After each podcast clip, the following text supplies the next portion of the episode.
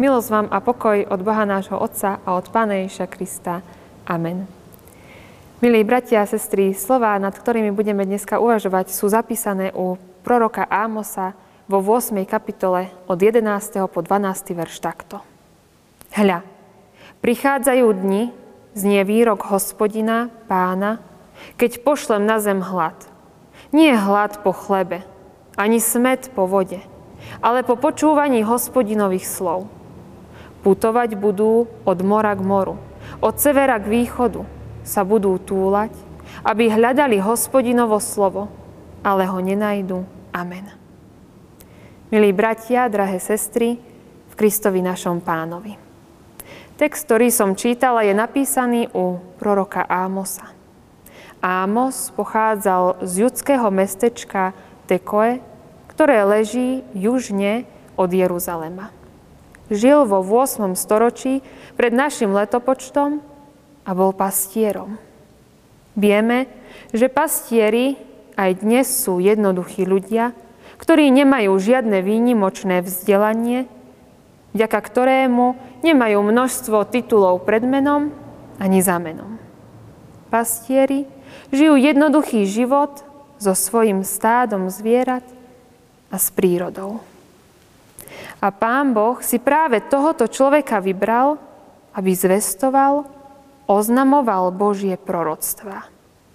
On chcel, aby Ámos oznámil ľuďom, že príde doba, kedy bude hlad a smet po počúvaní hospodinovho slova. No, pozrime sa ešte bližšie na Ámosovú službu.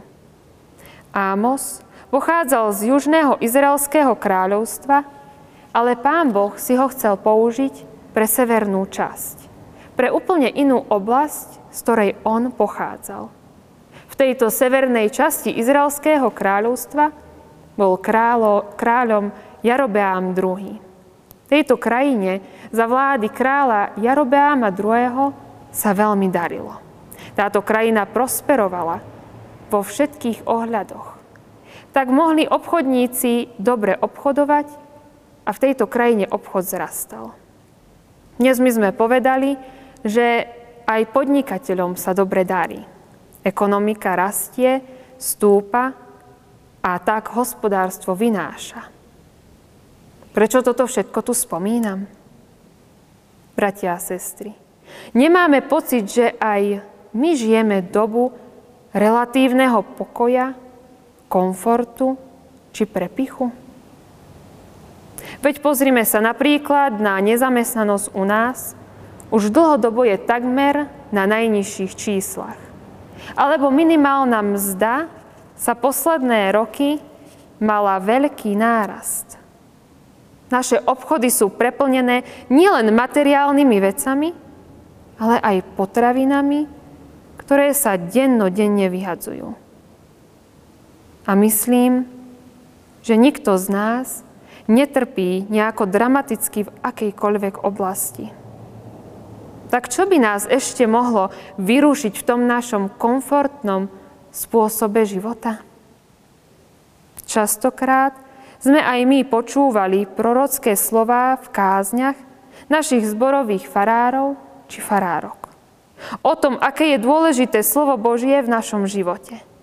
O tom, že sa máme vzdelávať v slove Božom a že pre slovo nášho Boha má byť najdôležitejšie, aby sme počúvali, čo nám On chce do nášho života povedať. Ani v tejto oblasti sme netrpeli hlad či smet.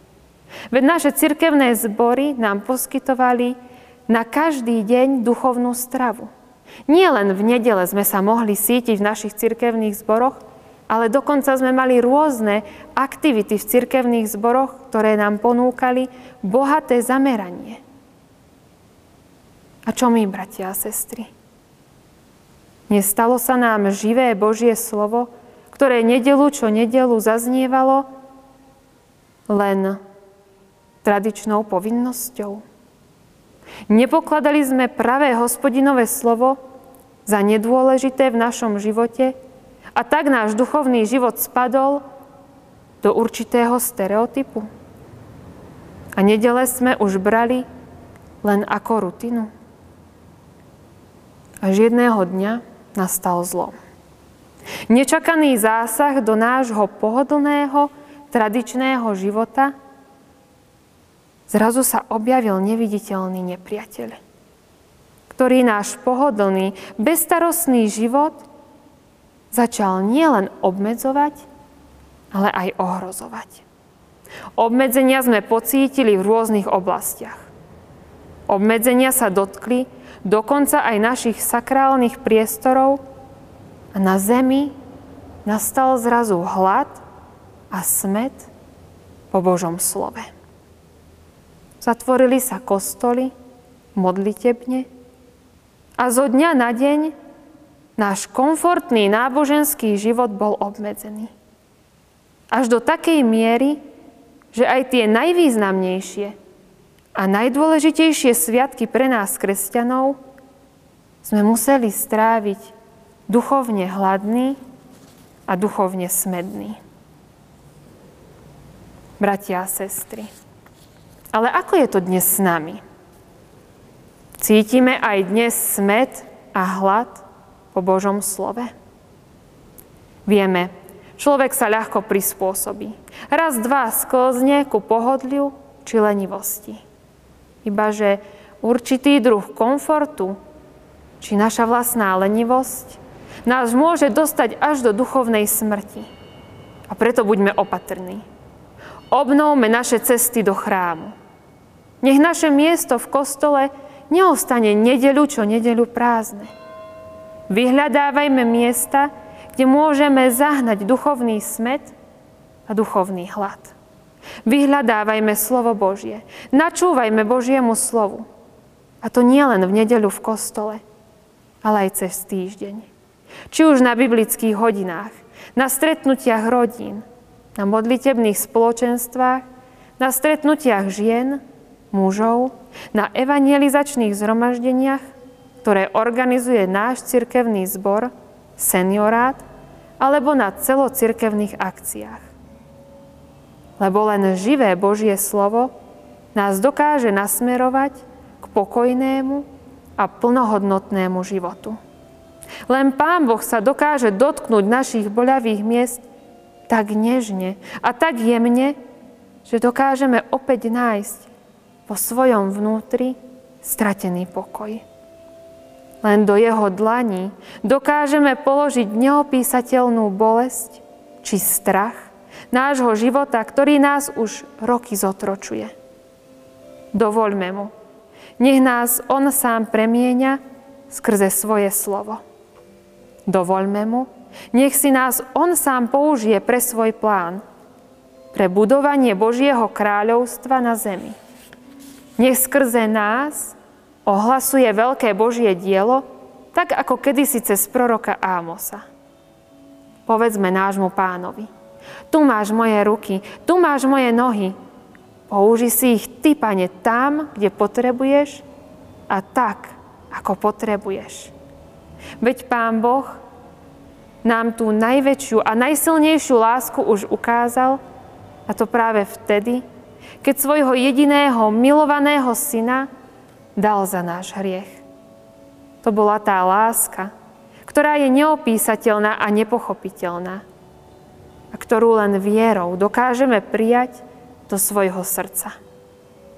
Preto, bratia a sestry, zažeňme každý smet a každý hlad. Veď sám pán Ježiš povedal, ja som chlieb života. Kto prichádza ku mne, nikdy nebude lačnieť. A kto verí vo mňa, nikdy nebude žízniť. Slovo Božie je darom pre nás. Je dopravnými značkami na našich cestách. Preto nikdy ho neopustme. A nezabúdajme na to, že slovo nášho Boha je našim duchovným pokrmom. Amen. Stížme sa. Nebeský hospodine, Ďakujeme Ti za vzácnu knihu Bibliu. Ďakujeme Ti, že ona je inšpiráciou pre náš život. Že sa môžeme z nej veľa dozvedieť. Pre seba, pre náš život. Prosíme ťa, aby Ty si nás požehnával a ochraňoval. Aby Ty si opäť nasmeroval naše kroky do chrámov, aby sme tak mohli sa vzdelávať a počúvať Tvoje slovo. Prosíme o Tvoje požehnanie do našich všedných dní. Amen.